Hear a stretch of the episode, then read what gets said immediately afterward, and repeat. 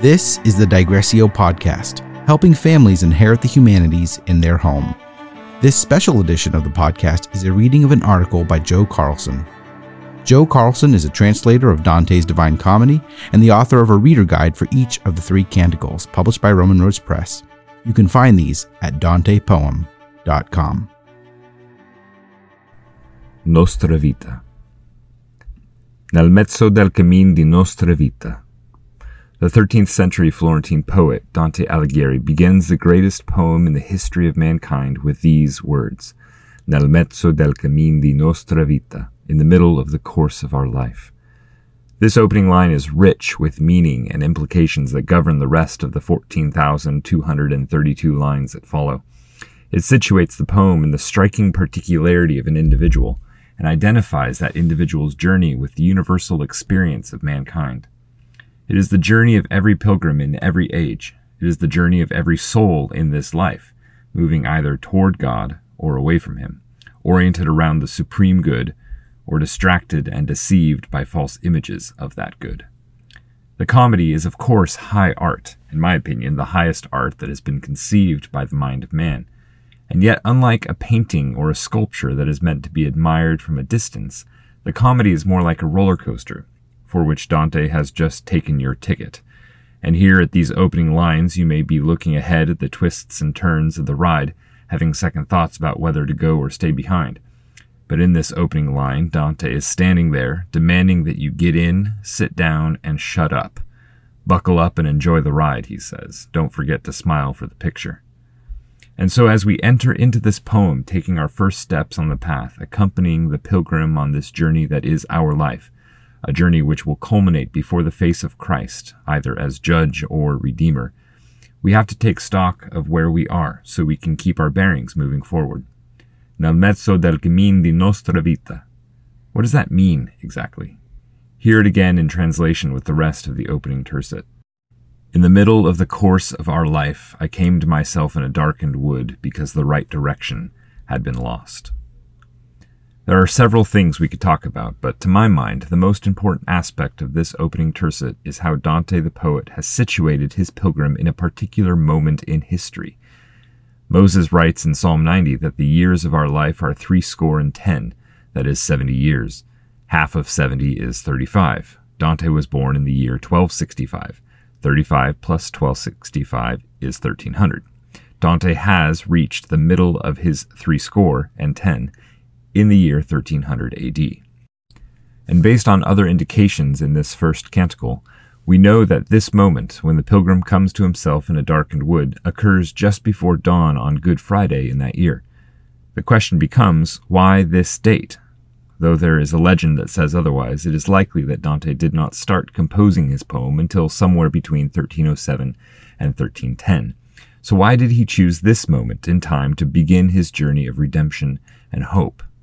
The symbolism of descending into hell on Good Friday and being raised to new life on the shores of Mount Purgatory on Easter Sunday should be fairly obvious, and so I will set that aside. What fascinates me is the choice of the year 1300. What was going on in Dante's life during this time that would justify it being likened to a darkened wood in which he just woke up having lost the right direction? A common understanding is to point to his exile, Dante was exiled from his beloved Florence for political reasons, unjustly accused of a crime he did not commit, and banished forever from his home and family. It was a watershed moment in his life. The whole comedy drips with the pathos of that experience. The problem is, Dante Alighieri was not exiled until January of 1302. If we are to take seriously the placement of this pilgrim in the spring of 1300, then the exile cannot be a direct reason for him coming to himself in a darkened wood, for that event had not yet happened within the chronology of the story.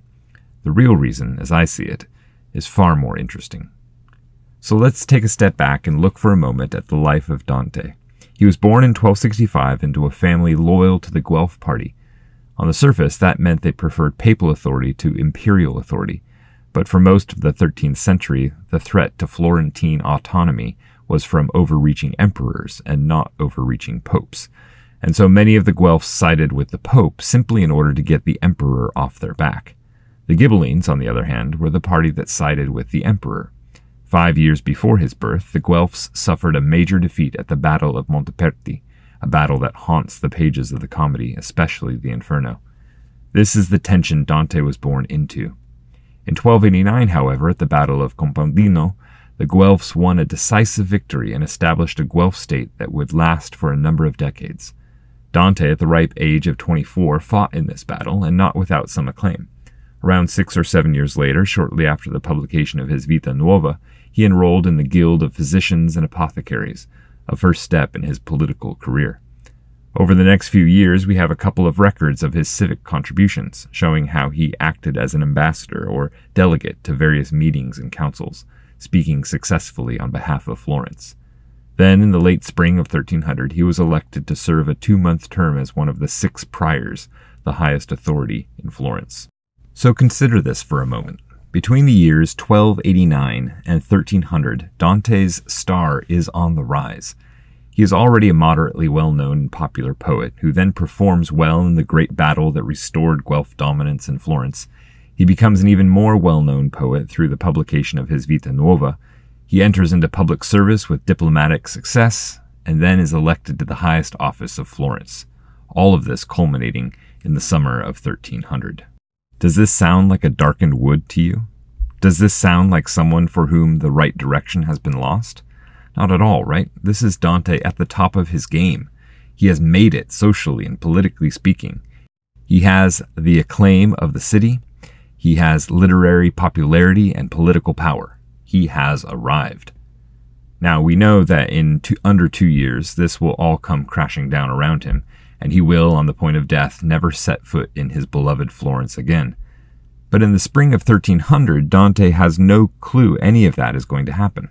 So, what in the world is Dante the poet saying here at the beginning of the comedy? Why does he choose 1300 and not, say, 1302 after his exile had begun? I'm spending so much time on this because I really think that the answer to that question is the lens through which Dante wants us to read the entire comedy. A few lines down from our opening tercet, the poet says this No words can tell how I entered that place. I was so full of sleep at the moment I abandoned the true way. Hear the poet's words I entered that place. I was so full of sleep. I abandoned the true way. He is not blaming others for his situation. He is not looking beyond his own actions for a reason why the world seems so against him. He is not playing the victim. He understands that he has no one to blame but himself for this dark and terrifying awakening. I believe this is the key to understanding why the year 1300 is so central and why the pilgrim is placed in this exact moment. Based on things the poet says throughout the comedy and in his other works, we can easily imagine how Dante, full of ambition and self satisfaction, full of the acclaim of his peers and townsmen, puffed with the pride of poetic and political success, could have been so full of sleep he did not notice he was abandoning the true way. Could it be that these public, poetic, and political successes are the false images of the good he had foolishly oriented his life around? That these are the distractions that led him astray and lulled him asleep to his true purpose, leading him away from the right direction and toward the darkened wood? I believe they are. Taking the comedy as a whole, then, the poet is looking back on his life at this moment, when he is flush with popularity and worldly attainment, and realizing that his most materially successful season was also his most spiritually bankrupt one. Assessing his life from the other side of suffering and privation, he realizes how absorbed in temporal things he had become, resulting in a complacency toward the eternal ends which ought to have been the primary considerations directing his life. This means that Florence, not exile, is the darkened wood. Florence, not exile, is the wood he calls overwhelming, savage, and severe. Florence, and not exile, was so bitter, death is hardly more. But it is not the Florence out there. It is not the Florence of other people. He will have plenty to say about them later on, but here at the beginning of the poem, the darkened wood is a forest entirely of his own making. It is the Florence inside, if you will, that has brought him to this desperate state. Again, Dante is not playing the victim card. He is not looking outside of himself for a reason why he is here which is another reason why the darkened wood does not represent exile. In that situation, he truly was a victim of injustice. But here, in the middle of the journey of our life, he himself is on the edge of damnation, and it is his own fault. The poet fully recognizes that he is to blame. He is what is wrong. He is the one who is so far gone, only a vision of hell will wake him up to reality. In a letter quoted by one of his earliest biographers, Dante, looking back at his own career, says this All my woes and all my misfortunes had their origin and commencement with my unlucky election to the priorate. That is the voice of hard won experience. That is the voice of one who has lived through tremendous success only to find out later that it was all a facade, and the truth was something far darker. The truth buried underneath the power and prestige was a darkened wood on the very edge of the abyss. This is why the poem starts in the spring of 1300, and again, not in 1302, because Dante's woes did not begin externally in exile, but rather with an internal orientation that centered on the wrong thing. Put simply, outward success or material power is not an indication of a rightly ordered life. The difficult and arduous journey that lies before the pilgrim is the corrective to that way of thinking. The pilgrim had run after false images of the good, or as he confesses to Beatrice at the end of Purgatorio, the things of the present with their false pleasures turned away my steps. Having come to himself, having recognized how close to eternal destruction he was, he must now relearn what it means to keep the supreme good supreme in his understanding and in his priorities, regardless of material success or prosperity. As you read through the whole poem, it is interesting that avarice, also referred to as cupidity or greed, is the vice Dante is constantly railing against. Avarice has completely destroyed Florence and is the fountain of all the corruptions in the church. But it has also become a significant problem for Dante personally. The pilgrim tries to escape the darkened wood by climbing a nearby mountain, but three beasts block his path first a leopard, next a lion, and finally a she wolf and while the first two are certainly terrifying, it is the third that ultimately causes the pilgrim to turn tail and run. As Canto 20 of Purgatorio makes clear, the she wolf symbolizes avarice. It is avarice that the pilgrim can do nothing against, that blocks him most successfully as he tries to escape. As the poet narrates his experience on the hillside, he says this But then a she wolf charged in her leanness from a continuous craving by which many have been made to live wretchedly engendered in me such a heaviness, with the fear that rose at the sight of her, I lost all hope of attaining the height. This is the beast that finally stops the pilgrim and forces him to return to the wood, to where, as he says, the sun is silent. The leopard and the lion are fierce, but it is the she wolf that drains him of any hope. It is against this beast in particular that the pilgrim desperately needs help, and it is here that Virgil shows up and his assistance is specifically framed in terms of helping him to get past the she wolf, or outside of the metaphor, to get past avarice. The Roman poet asks the pilgrim why he is running back to the wood. Dante replies, See the beast for which I turned myself back? Deliver me from her, O famous sage, she that makes my veins and pulse to tremble. To which Virgil says, You will need to keep to another way if you wish to escape this savage place. For this beast, because of which you cry out, does not allow any to pass her way, but so encumbers one that she kills him. Her nature is so wicked and malign, her craving lusts are never satisfied. She eats, and she hungers more than before. She weds herself to many beasts, and still there will be more. As the rest of the comedy makes clear, this is the fundamental vice that has overrun Dante's home city and Italy as a whole. And certainly we can, with the pilgrim, look back and condemn those Florentines over there, the ones who would eventually exile him and say untrue things about him. They truly are guilty and their sin needs to be condemned. But here at the very beginning of the poem, it is not their vice that traps the pilgrim in the wood, blocking him from ascending the mountain. It is his own. It is his own greed for the things of the present that have turned his feet from the right path. It is his veins and pulse that tremble before the craving lusts of avarice and greed. It is his soul that has shriveled almost to the point of being lost.